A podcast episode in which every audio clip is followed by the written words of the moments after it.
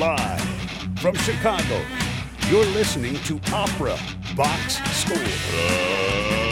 Let's get ready to rumble! Wherever you are, however you're listening, welcome to America's talk radio show about opera, period. From a closet in Rogers Park on the nor- far north side of Chicago, I'm your host, Weston Williams, joined this week by co hosts Oliver Camacho, Matt Cummings, and Ashley Hardgrave.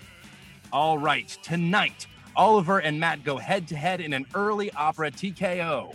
Who will win out in the Battle of the Orfeos? We're sure Monteverdi has an opinion, but we couldn't get him on the show, so Ashley will have to be the judge of that. Then, in the two minute drill, don't believe everything you hear about COVID transmission at the opera, and a friend of the show makes her film debut. All that and more, plus our hot takes. And without any further ado, how are you doing, Oliver?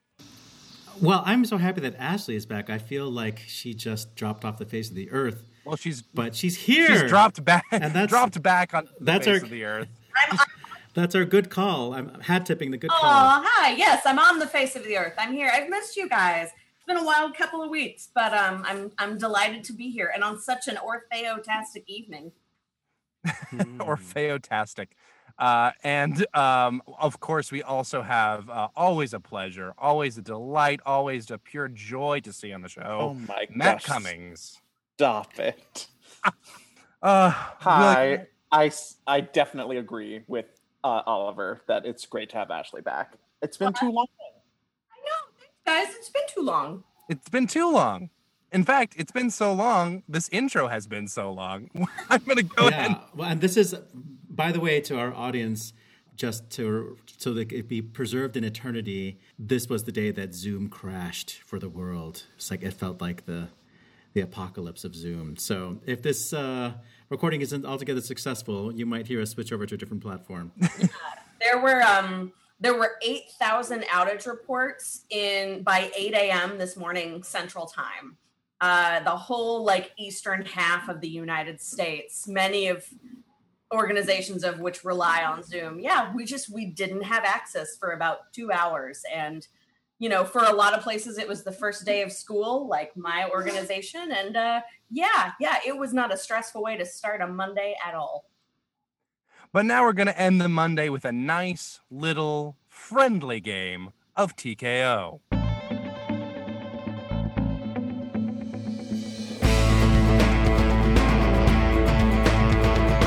TKO on the OBS. So it's the end of the summer, and there isn't so much news happening uh, in the opera world, except for people trying to pretend COVID doesn't exist.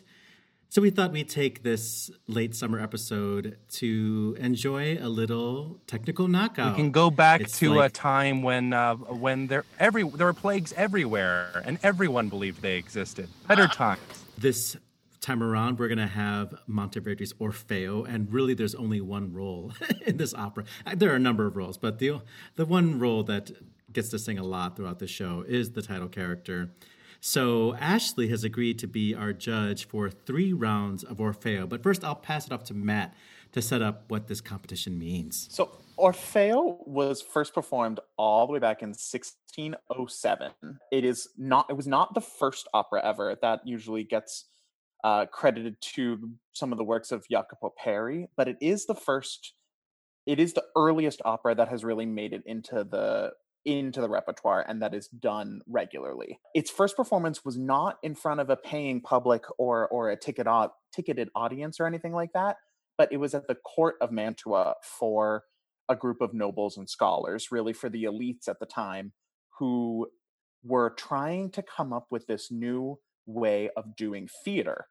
Uh, they had there were there were a lot there was a lot of scholarship at the time looking into ancient Greek theater and postulating that the choruses were probably actually sung, and so they wanted to come up with this new art form that captured what the experience would have been like of going to one of those classical dramas and by combining the the the classical theatrical forms with the music that was popular at the time they came up with this new form of opera that was So you're saying you're saying that opera was born out of early period performance practices. In a way, it was more like um, speculative fiction about early performance practices. Like, what would it have been like to be in Athens and see these see these stories being told effectively with music, and how can we possibly achieve that today? And so, so more of a period performance fan fiction. Yeah, that that yeah exactly. And so it grew out of these uh, inter- intermedios, which was kind of the this dance dance and music centric entertainment that would occur in between the different acts of plays. And so they expanded that and combined it with the spoken theater to create opera for the elites.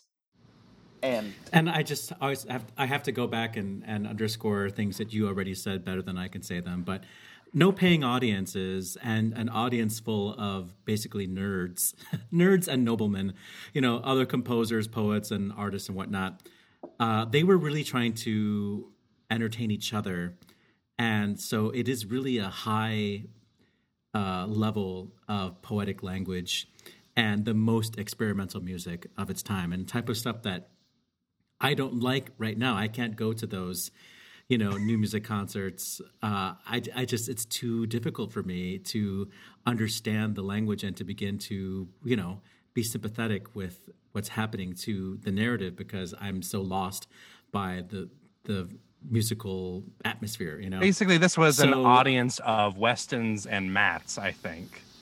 I mean, we I've got at least got the nerd part of that uh, part of that corner. Nerds. Okay, go on. I'm sorry, Matt. Uh, so Monteverdi uh, when was already an establishing himself as a composer. He worked as a church musician. He was a musical prodigy. He was the he was the court composer at this court in Mantua. Um, this was before he moved to Venice and really made a big name for himself. And and it's earlier than his the other compositions of his that you might know, like the Vespers or the uh, the Coronation of Poppaea. Those both were the Vespers was right around this time. Uh, just a couple years later, he composed that, and then Poppaea was 35 years later. Uh, and there's a really big difference in the style of of the music. This one is much more serious. There's a lot more, like Oliver was saying, there's a lot more just kind of appeals to the really high end of what opera can be. It doesn't have the same kind of uh, body jokes in it that that Poppaea has at parts. And there really is not so much drama in it either. It's just a bunch of, you know, posturing and trying to explore the possibility of music to express emotions. There's obviously plot, but it's not. I mean, it's really kind of hard to follow the plot because things happen so slowly. they would they would even say at the time that they were free to have this exploration because the earlier operas were usually done at weddings, and since they were done at weddings, they had to have happy endings. So this was kind of novel in that they didn't really have to change the ending of the Orpheus myth uh, which is very violent. They didn't go full on and have him like dismembered, but they do allude to the fact that everything might not be rosy in it, and that that for 1607 was pretty novel. Plus, it's hard to dismember someone on stage. There there are certain uh, uh, uh union regulations against that. More than once, it's hard to dismember someone. You That's a good point. So let's uh, go ahead and why don't we dive into it? Why don't we do a, a, a round one? Um, so you guys are setting up two singers to pit against each other. Um, Oliver. Yeah, I, um, I think we could talk about the singers we chose um, after this first round, but I do want to set up the entrance of Orfeo, which is his. I guess we'll call it aria, even though arias didn't really exist at the time. Uh, this is Rosa del Ciel, and um, it is during the wedding of Orpheus and Eurydice, and everybody's having a great time, and there's choruses and dancing, and one of the faithful shepherds says, Hey, Orfeo, why don't you sing us a song? And so he says this, and I'm going to read the English because I don't want to waste our time trying to reinterpret the Italian, but uh, it's such a beautiful text, and hopefully I could do it justice. Rose of heaven, life of the world, and worthy heir of he who the universe rules, sun, who everything you encompass and contemplate is your constellation spinning. Tell me, have you ever been happier and more fortunate than me? Blissful was the day, my love, when I first saw you, and happier yet the hour when I yearned for you. Because to my yearnings you added yours, heavenly the instant when you offered me the white hand, token of pure faith. Had I as many hearts as eyes the eternal heavens has, and as many leaves as these peaks in green May, all full and overflowing would they be with the pleasure that they that today delights me. Um, let's be. I'll do my first clip here. Uh, so this is my singer.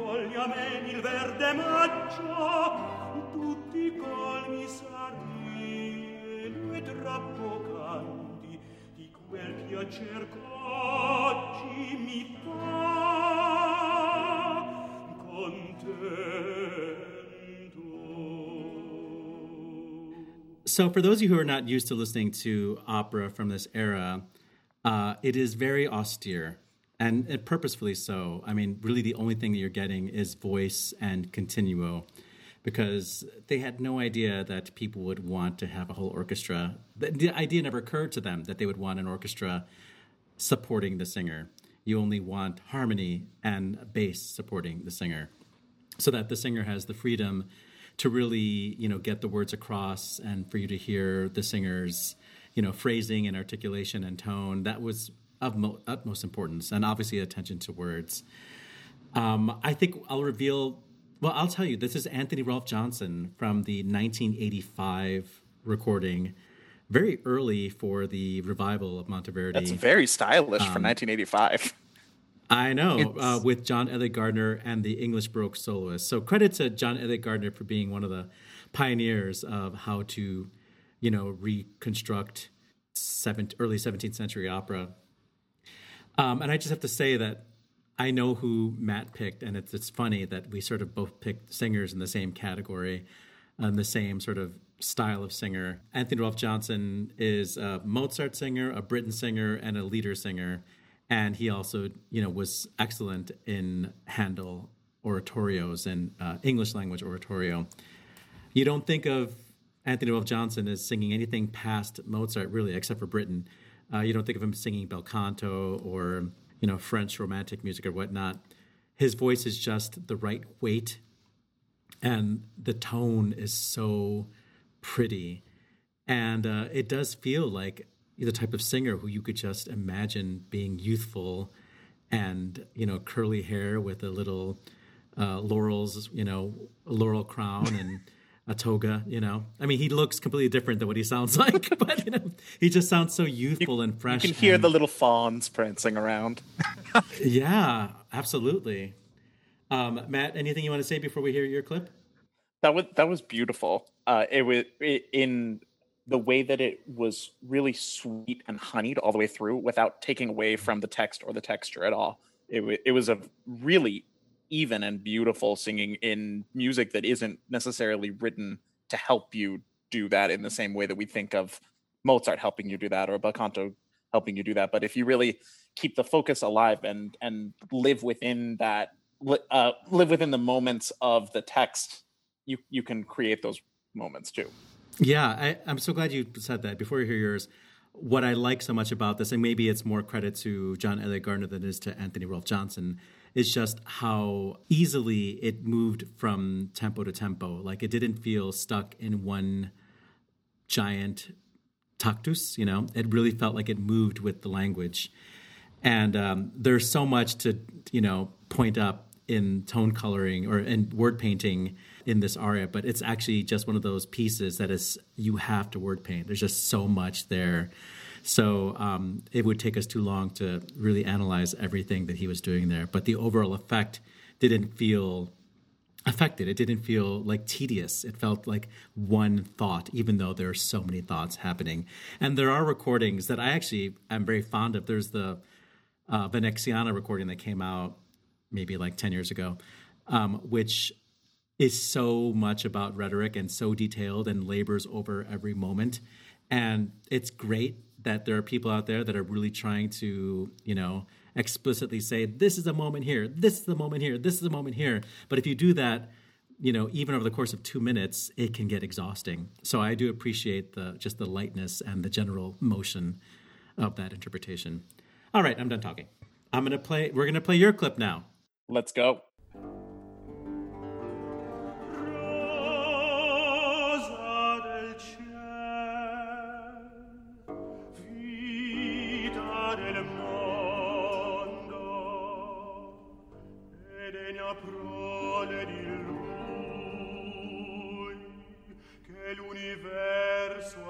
frena sol che il tutto circonda il tutto miri dagli stellanti giri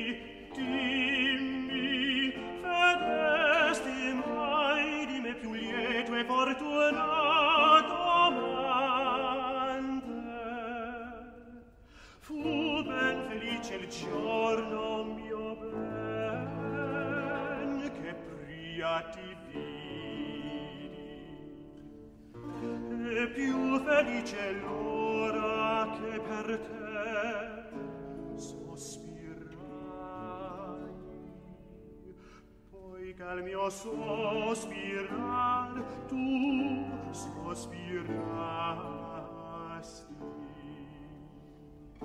felicissimo il punto che la candida mano pegno di cura fede.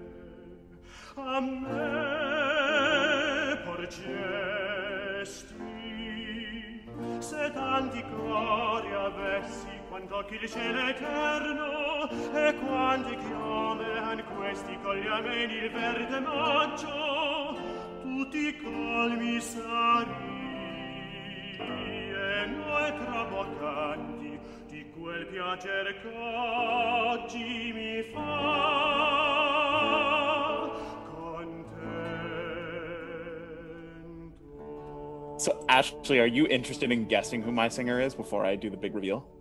I am not gonna get it right. Um, and I actually, I, you guys, listeners, you can't see this or hear this, um, but I am in the chat of our Zoom, like giving play-by-play commentary, uh, and I just wrote in all caps, "Oh, this is different." So I'm I'm excited. I want to know who this is. So this is John Mark Ainsley, who similarly is a an English tenor, really associated with Handel, Mozart, and and Britten and, and, other oratorio composers, you you really wouldn't ever expect to hear him singing Rossini, although he I bet he could if he really put his mind to it.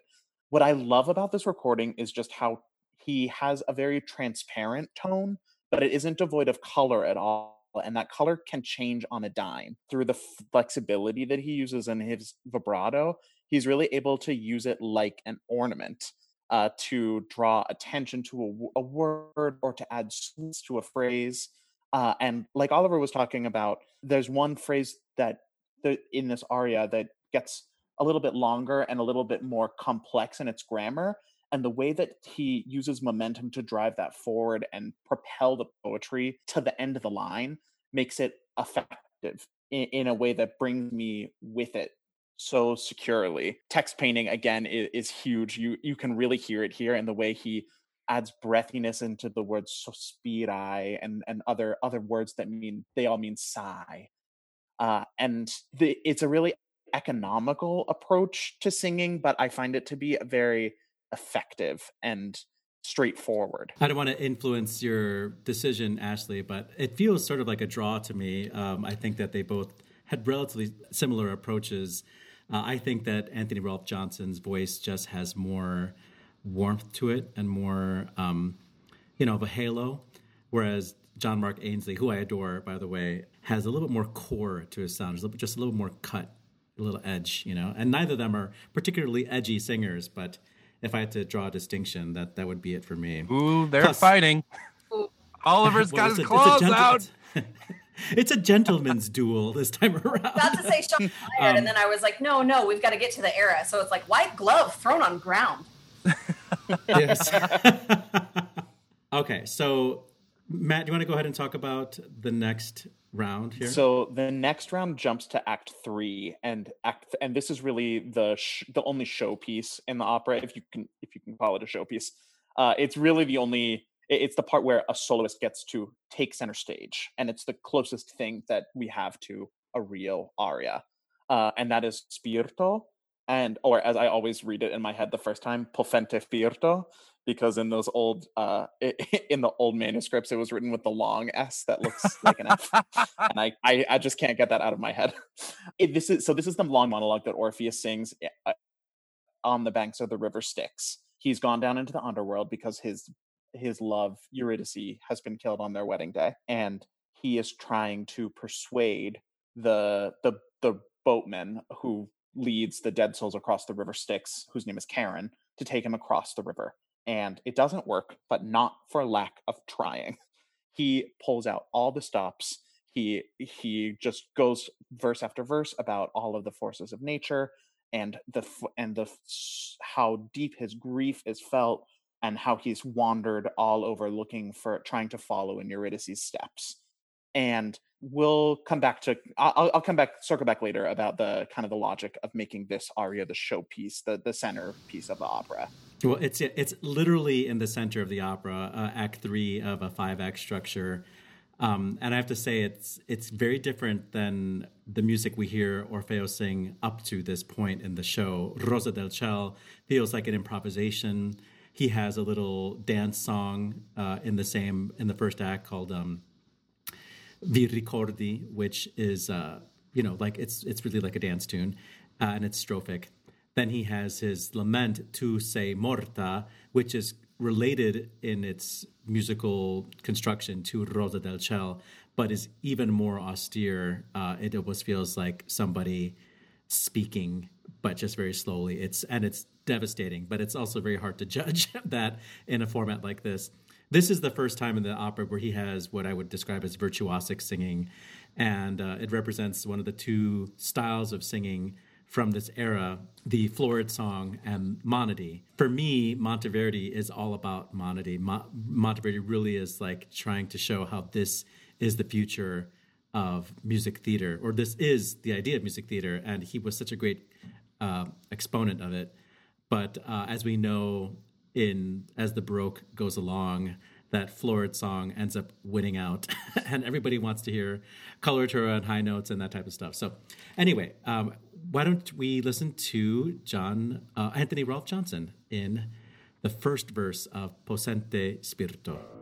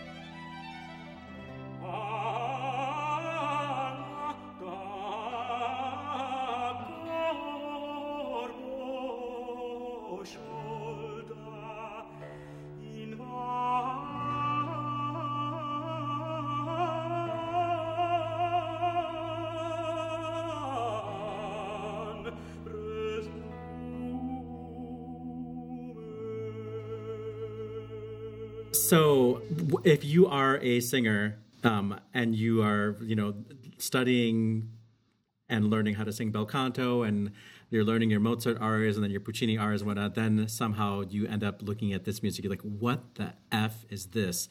How the heck am I supposed to sing this? There's so many divisions of the beat. And one of the most difficult things to do on top of that is the rearticulated note um, we call the goat trill, which is related to rearticulating the same note and not everybody can do it. And I might say that Anthony Rolfe Johnson might not actually be able to do it, but whatever he's doing, you can you can hear the articulation, and he's making it beautiful. It's at least which- at least goat adjacent. Yeah. Uh, it's so hard to do this type of music, and there are singers these days who can really, you know, machine gun the rearticulated note, and it's very exciting. But is it beautiful? So I, I stand by my choice of Anthony Rolfe Johnson. Um, Matt, before we hear your clip, do you have anything to say? I don't think that was quite as successful as Rosa del Ciel for him, just because the there was a lot more manipulation. I thought to create those effects. The the tone quality kind of went in and out because of that. It got a little throaty at one point, almost uh, in, in just kind of that stereotypical English choir tenor sound, uh, and that's not really something I expect from him as much as I would expect it from uh not to name names but like ian bostridge Shots fired. Uh, before we hear your clip, I I failed to read the libretto verse one. Um, so this is Orpheus addressing uh, Charon, mighty spirit and formidable, awe-inspiring God, without whom passing to the other shore, a bodiless soul pretends in vain. So we'll hear John Mark Ainsley.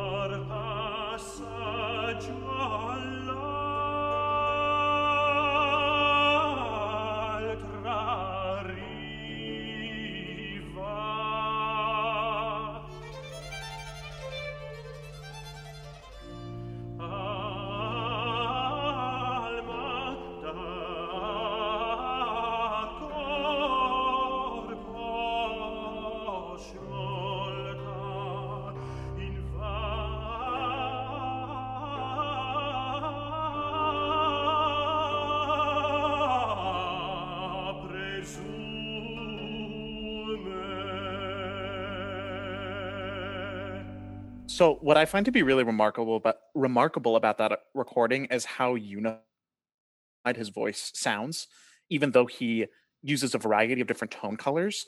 It the core of his voice remains really consistent, and he's able to navigate all those twists and turns and repeated notes and deploy a fabulous goat trill, uh, really fearlessly Bah. it it is um it, it maintains this kind of otherworldly quality that I eh, that I really want to hear from an Orpheus of just that he is the nature of music himself and he is able to pull out the stops and make it sound not only effortless but uh necessary to to to bring this music to life. Because sometimes you just got a goat. Is that a good joke? Mm, Is that a bad joke? I think it's a bad joke. No, is it even a no, no. joke? So- You're just repeating the word goat. Goats are funny. Yeah. They're pound for pound the funniest barnyard animal. And you can tweet at me if you think that's wrong, but I'm right. So and the most adorable. I will say, not to uh goat trill was deeply impressive. So we have one more round here, and I'm going to let um, Matt Matt's clip go first.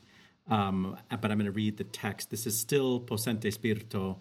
Um, this is now the third and I guess fourth verse. uh, before he realizes that Charon is not interested in Florid song. um, here it is. Orpheus I am, following Eurydice's steps through these gloomy sands, never before trod by a mortal man. Ah, serene lights, lights of my eyes, if your glance could restore me to life. Ah, who denies me comfort for my sorrows? So, listen for, I haven't heard uh, Matt's clips yet, actually. Listen for the Orpheus I am to be declamatory and, you know, full of agency and then for the second verse of that um, to be a bit more um, questioning and you know insecure and to sense the idea of, of grief all of a sudden Matt's clip first.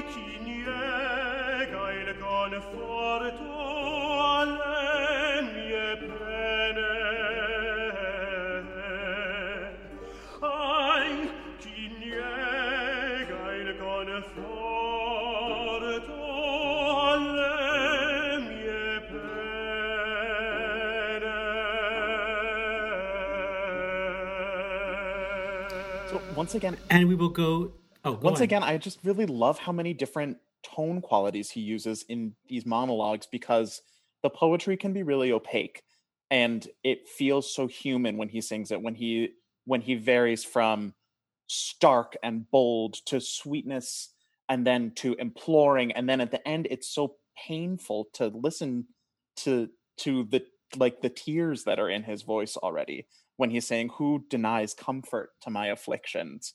Uh, I, I just find it to be a really effective take on on the art on the and the role. Here is uh, Anthony Rolfe Johnson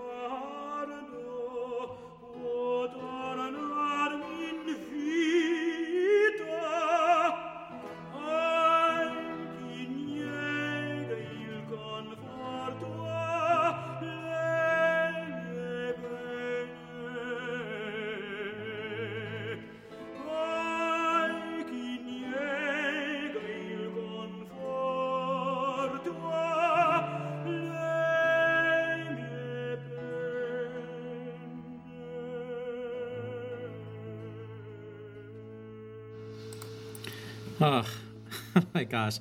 I have to say that the switch from the more declamatory statements to the um, more imploring and lamenting ones to me is more clear in Anthony Rolfe Johnson. Uh, he just had a different color to access because his voice is so much more head centric than John Mark Ainsley's is. He just was able to really, you know, add on more head voice, more of that Kupo, you know, sound. And um, he had a, a, moment in the declamatory section where he just really brightened his ah vowel, where it just sort of shone out like, you know, a bright laser. What's funny about both of these performances to me is that they're both English and they're both very polite about the rhythmic gestures uh, in this music. There's there's a lot of stuff that you can do with, especially like the Lombards, bada bada bada bada bada, which gives a little bit more, I don't know, um, dyna- dynamicism. Is that a word uh, to to the sentiment? But they both sort of sort of just like undersing some of those more aggressive rhythmic rhetorical devices, which is a very British thing to do, by the way. It's very gentle, very very gentle. God yeah. save the Queen.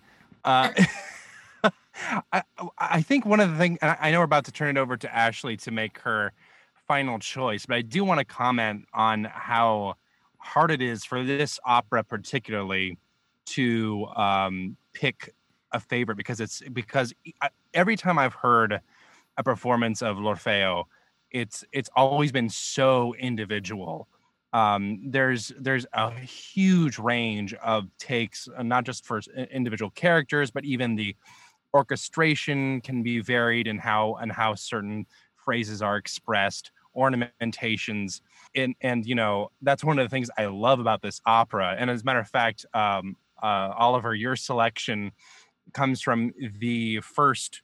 Uh, the, the first early music recording I'd ever heard, the this 87 recording from uh, John Eliot Gardiner, and it really made me fall in love with this kind of music. And I would see uh, encourage our audience if you're less familiar with this era of opera, really check it out. Um, and it's just a gorgeous, personal, detailed kind of singing that um, that you don't really get from any other era in musical history. There's something really magical about it.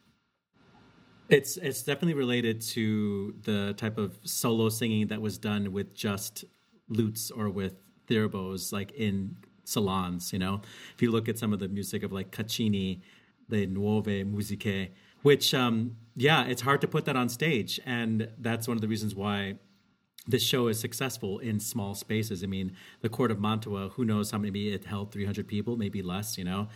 Um, to put this on a giant operatic stage is tough because you have to sacrifice some of the more, you know, um, fast articulations and uh, you know delicate singing in favor of projecting and being heard at the back of the theater. So when a place like the Komische Opera does it with you know or Barrie Kosky production or something like that, they have to choose a singer who's just who's just louder. There was a nice compromise uh, when Monteverdi, when Elliot Gar- John Eliot Gardiner did the Monteverdi tour um, a couple years ago. He found this tenor named Krystian Adam, a Polish tenor, who's a beautiful like Mozartian grade tenor with just a very, almost like Anthony Rolfe Johnson, just very like you know silky smooth, you know warm, uh, youthful sound, and he was an incredible actor. It just it gutted me. It was so beautiful. And, uh, but yeah, not an opera you're, you're going to see at the Met or ah, at uh, God, I wish Opera Chicago. So any cl- any closing arguments um, before Ashley makes her final decision? I think Matthew wanted to say something well, something. there's there's just one when this opera really works, and I think that uh, honestly both of these recordings do. Uh, what really comes through in this chunk of the opera, in particular the Possente Spirito, is the inherent logic of this being one of the first stories to be told as an opera. Uh, because if you really look at this moment of the piece, it's about how music has the power to bend nature. Music has the the power to surmount death itself, and it's humanity flaws at the end that lead to Eurydice when when Orpheus turns back and looks at Eurydice that's what makes her have to stay in the world, realm of the underworld it's not because of the music itself and so when you have this music that deploys every tool in the singer's arsenal to try to prove that Orpheus is worthy of being hailed as the greatest musician that that can be very very effective as, as theater uh, and it's why people keep coming back to this myth time and time again. So, without further ado, Ashley, who is your pick to win this round of TKO? Oh my goodness, you guys, this is so tough. First of all, let's start with how beautiful they both were. I mean, my goodness, you're right. These English tenors, they are polite with their lombards. It is a really beautiful set of storytelling. it is a really wonderful era right at the beginning of sort of the recomeuppance of, of Monteverdi's music. Um, so I'm thinking about two things here. The first is, you know, the the nature of the character of of Orfeo, Orpheus. You know, he's he was a chief among the poets and the musicians. He you know that that is who he was. So as much as we have art being the thing that is is bending humanity you know he's a true steward of that because he's a poet and musician. Um and so that's that's kind of my my first point. My second point is a little bit more personal. Uh, when i think about the first time that i saw a monteverdi piece and really understood what Monteverdi was supposed to be. Uh, it was when I actually got to see a production of um, Return of, uh, sorry, The Return of Ulysses to his homeland uh, when Chicago Opera Theater did it a lifetime ago. It was maybe around 2007, eight, somewhere in there when Jane Glover, who is another like Monteverdi master, was was conducting. That was God. I would love to go back in time and see that piece again. It was so gorgeous, and the reason that I remember being so moved by it was I got to hear uh, Nicholas Phan sing Telemaco in that piece. And it was the first time that I really understood that syrupy, effortless tenor that wasn't bombastic. It was gentle, but it was it was so it was gentle and it was genuine all at the same time. And so for me like that version of a Monteverdi tenor like lives within me and it's it's my gold standard for for how I feel like this music is is best sung. And with that, as much as I am so excited and impressed with with Ainsley's goat trill, I think for sheer beauty across the board, I think I'm gonna have to go with Oliver's pick, the Johnson. What do you have to I say think- yourself, Oliver? Cool. Right now, we're listening to the toccata from Orfeo, which is my celebration triumph music.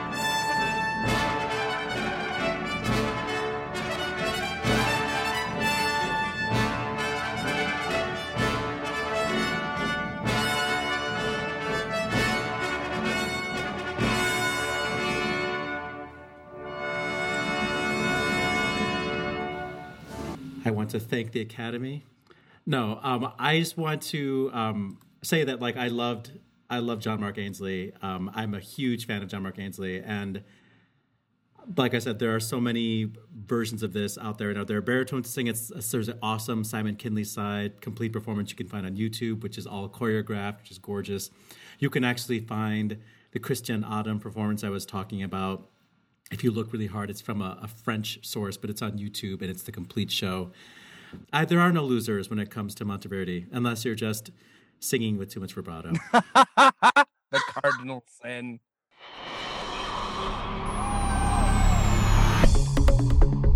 This just in the two minute drill. All right, listen up. Here's everything you need to know about what happened in Operaland this week. After getting our hopes up last week, the Clinique Charité's board of directors distanced themselves from the institution's earlier report, which claimed that fully attended concerts could be safe as long as everyone wore a mask. They said this study didn't take into account how COVID victims become infected and was not intended to be a proposal for action. Oops. A new study, which has not yet been peer reviewed, suggests that singing may not be significantly worse for coronavirus spread than talking. According to Dr. Rupert Beale of the Francis Crick Research Institute, quote, the important research suggests that there is no specific excess risk of transmission due to singing. Loud speech and singing both carry excess risk. So maybe we should back off the Wagner for a while. The American Prize in Directing, dubbed the Charles Nelson Reilly Prize for 2019 2020, has been awarded to Dean Anthony for his direction of Tom Cipullo's opera Mayo. It's a major award! It's indescribably beautiful. Oh, very timely reference there. Uh, speaking with the Associated Press, Placido Domingo maintains that he didn't abuse his power to get anyone fired in retaliation for allegations of his sexual misconduct. Fact check. The AP notes that investigations at AGMA and LA Opera, quote, found the sexual harassment accusations credible and that one had found a pattern of abuse. Warning the next story describes sexual aggression. An investigation by Opera de Rennes has been opened to investigate a complaint that soprano Chloe Briot filed, claiming that her onstage colleague took advantage of intimate scenes together. Quote, During the first scene, he groped my right breast. I tried to curl up so he couldn't do it again. During the second scene, he violently spread my legs by putting his head between them in a motion that insinuated oral sex. At another performance, he whispered to my ear, I want to hurt you. Mathieu Rietzler, director of Opera de Rennes, said that he has taken steps to keep the singers apart as much as possible. In a wide ranging story from ABC News that covers much of the race and COVID related news reported over the past few months for the very mainstream media, the news team here at Opera Box Score did come to learn that, thanks to ABC, Lincoln Center has turned Jeanine Tesori and Tazewell Thompson's Blue into an hour long radio documentary for WQXR. Weston will tweet the link, so follow now at Opera Box Score on Twitter. You know, applications open today for the inaugural Utopia Arts Mentorship Program, whose staged goal is a stated goal is to diversify the arts community for years to come. The one year mentorship is open to Black artists as young as 15 and will pair mentees with leadership with some, from some of the world's most prominent opera companies, academic institutions, and arts organizations. The application deadline is October 15th, and you can find that at utopiaarts.org. The documentary "The Sound of Identity" debuts today, featuring friend of the show, friend of the show, Lucia Lucas.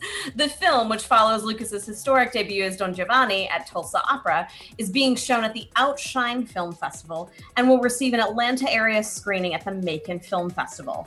A link to the trailer is on our website.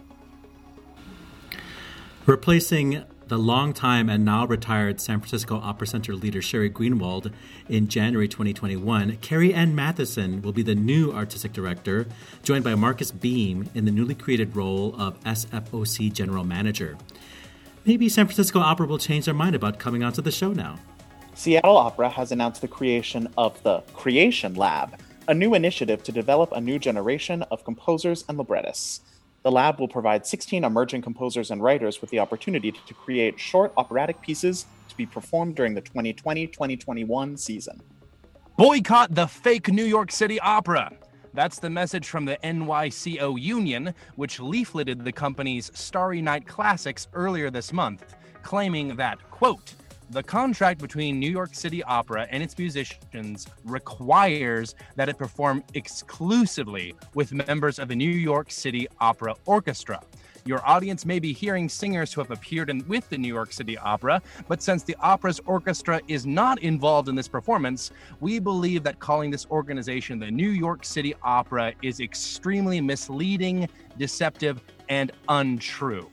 Who would dare sully the sterling repu- reputation of NYCO? Dun dun dun. Scottish Opera has announced a series of outdoor performances, including a redux of La Boheme in a car park, timing out at just 95 minutes with seven singers and reduced orchestra, plus pop up concerts of Don Giovanni and the Gondoliers at various public venues, including the Edinburgh Zoo. And on this day, August 24th, in, in 1669, it was the birth of composer Alessandro Marcello in Venice. Today marks the first performance of Niccolo Jommelli's opera Antigono in Lucca in 1746. In 1837, it was the birth of French organist and composer Theodore Dubois in Rosnay. In 1846, the first performance of Franz von Suppe's operetta Dichter und Bauer in Vienna. In 1949, American composer Stephen Paulus was born in Summit, New Jersey. And on this day in 1968, led by conductor and composer Rafael Kubelik, 34 of the world's leading musicians protested against the invasion of Czechoslovakia. Quote, the occupation of the Republic by five states of the Warsaw Pact is a violent contradiction of the humanitarian ideals we have as artists, read the protest. And that's your two minute drill. This is Opera Box Score with George Cedarquist, Matt Cummings, Weston Williams, Ashley Hardgrave, and Oliver the Man Camacho.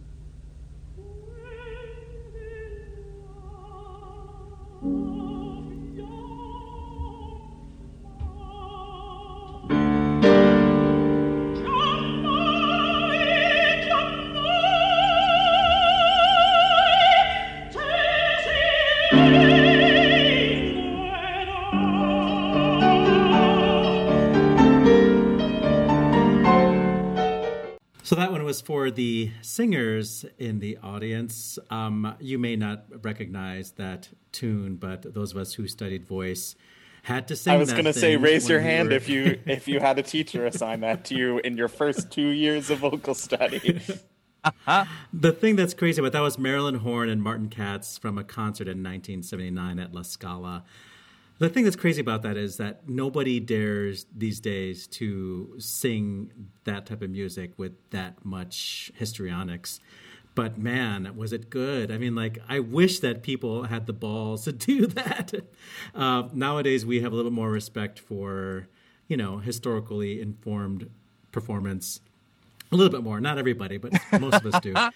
And we realize that you can't just change the tempo and you know, add extra notes and, you know, drop out the accompaniment so you could basically sing a cadenza. You know, like, it was crazy, but um, it was so good. And if you were growing up like in the 80s or 90s and looking for some recording to model your interpretation of that aria, uh, sorry, you're not going to be able to imitate her. Just that's just something that's just too unique and too special and too. And incredible. you're also not allowed.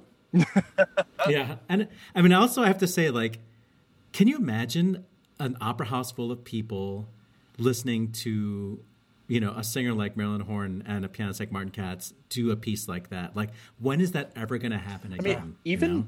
10 to 15 years later, when Cecilia Bartoli recorded all of the songs that were in that songbook, that was, I remember it feeling very bold of her to like make a case for these as songs themselves instead of just as teaching tools. Yeah. Because this is this recording, uh, the Marilyn uh, Horne recording, was back in the '70s, right? Nine, Yeah. I think. '79. Say again? 79. 79, yeah, yeah. Uh, well, you know what's also weird is this whole story about New York City Opera, uh, or should I say, not New York City Opera. That's a wild story to me, uh, just because Nico, yeah. it, it's so it's so bizarre. I mean, um, it, it, it's it is kind of a. Uh, it, I feel like it, it's always so strange to be uh, reminded of those things. Could you imagine going into the uh, the uh, uh, the lot and get and seeing those leaflets and like you know it's it, it's always a it's always an interesting thing when you attend a performance that is being picketed or or leafleted. Uh, but it's a it's a good reminder, I think, of how a lot of you know managements at various companies are not necessarily making the best choice for their uh, uh, performers or um, or other employees, and that's something that we want to keep in mind, especially um, during the uh, the the COVID crisis. So I th- I think this is a a weird story, but kind of in microcosm. Uh, uh, just a reminder to you know keep, keep on the lookout and don't get so blinded by the glitz and glamour or the um, the draw of any kind of performance to you know just take it at face value It also just like wouldn't be New York City Opera in the 21st century if there weren't 14 Byzantine twists to the story. oh absolutely not but it, it's never just a straightforward press release with them. You have to really dig down into the nitty gritty to figure out what exactly is going on. Yeah, you gotta do So, diving. So I wonder if we should just be skipping all the stories that are about, you know, potential singing is not dangerous and you know you can go to concerts because we did this study none of these studies can you know really create that much whatever incentive for us to go until we know that it's absolutely safe Right. and we don't want to encourage people to go and to make certain you know organizations think that well we should because germany is doing it or because whatever spain is doing it we are not those countries and we don't have the same leadership And even in right those now, countries, so- obviously, uh, every time you hear some good news, uh, someone has to come out from the board of directors and say, "That's not actually what the study means." uh, I, I think it's Yes. it's very important to, uh, and I feel like a lot of people. Uh, this is something I ran into a lot in my erstwhile career as a journalist. Is that um, a- lot of people hear about a study and they kind of read the abstract, they put out a story, and there's uh, often a level of saying, "Oh, then what is what what's in this paper is true." Well, not necessarily, because it has to be peer reviewed. Uh, people have to check and make sure that all of the methods were sound. Have to make sure the sample size is big enough. Sometimes they're testing something that suggests a con- suggests a conclusion that sounds a lot more dramatic than actually what the data is saying. And this is something that we want to watch out for because I think a lot of opera companies, theater companies, and businesses in general are often tempted to hear a good news story from about COVID and and think, well, it must be okay. Well, that's not actually what it says. There needs to be a rigorous scientific consensus behind these findings. Um, so even though I think we'll probably still keep reporting them as they come up, it's something to to bear in mind um, every time we hear a story that says singing is fine, actually, uh, when it very well might not be. I mean, yeah, it, we just we don't. There's so much we don't know about everything that surrounds COVID nineteen, and and it's.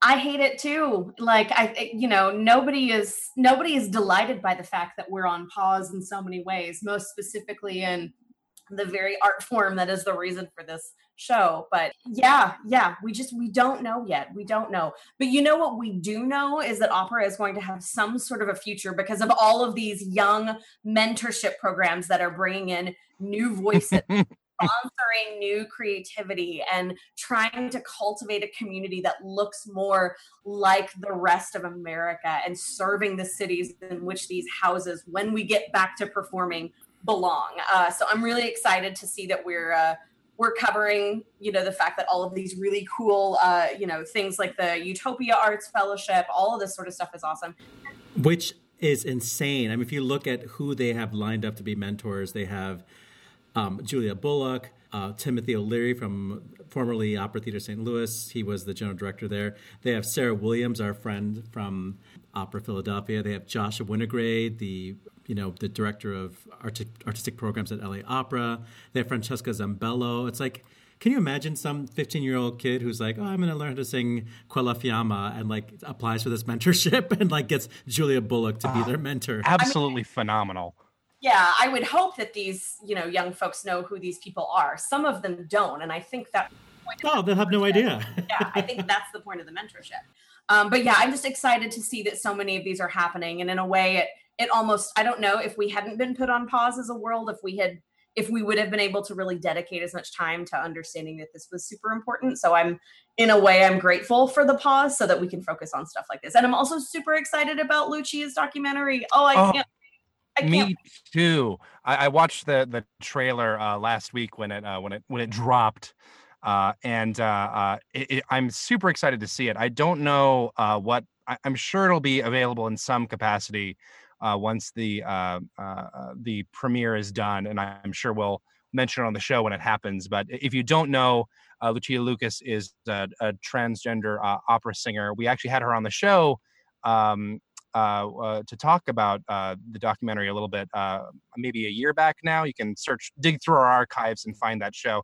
Um, but it's really terrific. It's really exciting stuff, um, and I'm I'm I'm very excited to see it.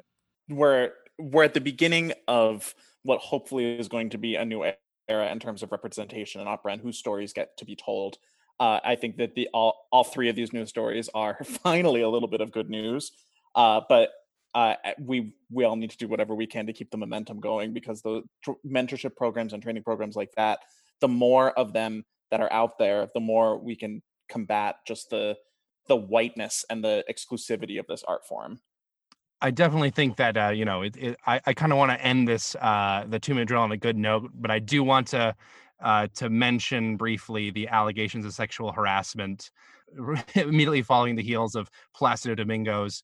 Uh, you know, I didn't do anything wrong to her, uh, which I think is just you know so insulting. And I, I I do I am encouraged somewhat by the fact that I mean it's it's it's horrible that that these that the uh, sexual allegations allegedly happened to her, but I I I was in some way kind of encouraged that it was such a a recent thing because I think for so long before the Me Too mo- movement, especially these kinds of things, um, there wasn't for victims. It was so hard to come out and really uh, make the allegations, make those accusations um, but this is for uh, this is for performances that happened in 2019 and early 2020 in the before times. Um, and I, I think it's a really encouraging sign that there is some level of safety there that means that she feels comfortable with coming out and describing in rather uh, uh, graphic detail what happened to her and um, and hopefully that's a, a sign a, a good sign as well that this kind of thing just won't be tolerated anymore and people are no longer afraid into silence because of powerful people like Placido Domingo abusing their power uh, for you know uh, for sexual assault reasons. Um, and I think I think that it could be a positive trend that we're noticing, even though the both of those stories are very much painful to read. Yeah, I mean, this kind of feels like a like phase two of maybe a four to five phase uh, movement. You know, sort of phase one is is the acknowledgement that these things are in fact happening at the highest levels of the art form. Phase two is, like you mentioned, the comfort that uh, Chloe has in coming out and saying, "Hey, this happened and it wasn't that long ago and here are the things that you need to know um, i would hope that phase three will include things like matthew ritzler uh, making sure that he's not just keeping the singer's quote as apart as much as possible, but he's preventing this stuff from even happening because phase five, what right. we want is where the abuse doesn't happen. Absolutely. Uh, and I think that you know there there are good signs, but it's something that we still have to be vigilant about, um, eh, not just uh, in terms of sexual assault, but also in terms of representation of minorities. Um, and and I think that I hope that within the next uh, few years we'll see some dramatic positive changes in that direction. And on that note, let's go to good call, bad call. Good call, bad call on Opera Box Score. Who's got a good call for me? I just wanted to circle back to Utopia Arts and congratulate Aaron Crouch, who seems to be uh, the kind of mastermind behind this idea of this fellowship or this mentorship program. So Aaron Crouch, the same person who sang Sempre Libera, a Violetta for the ago. ages. Yeah. Yes. So uh, I'm going to try to get Mr. Crouch on the show so we could talk more about Utopia and maybe he'll sing something in a different Fach for us. Matt. Uh, on Tuesday, August 25th, Ana Maria Martinez, as by the time you're hearing this, sang uh, a recital uh, of Spanish songs uh, that is being live streamed from LA Opera's website. Everything I can find looks like it should be available to stream after the fact. Uh, she's one of my really favorite singers singing today, and Spanish uh, Spanish song repertoire is really underrepresented in terms of the classical canon. So I hope you'll check that out. And Ashley. My good call this week goes to Bard College Conservatory for announcing that they have a new five year dual degree uh, with a BA. It's a Bachelor of Music and Voice Performance with a BA in another subject in one of the, I believe there are six different colleges at Bard. Um, what makes this so special to me is the level of conservatory training and the folks that you get to do it with. Can you imagine studying voice with Stephanie Blythe while also pursuing a double major with like biochem or here's a thought, economics and finance? Amazing. And- do and it. I hear that Dawn Upshaw is the one teaching biochem. She's really she can do everything. I would absolutely learn biochem from Dawn Upshaw. You betcha. She's so talented. That is it for this week's edition of America's Talk Radio Show about opera. Our announcer is Norm Woodell, who can be found at normwoodell.com. That's N O R M W O O D E L.com.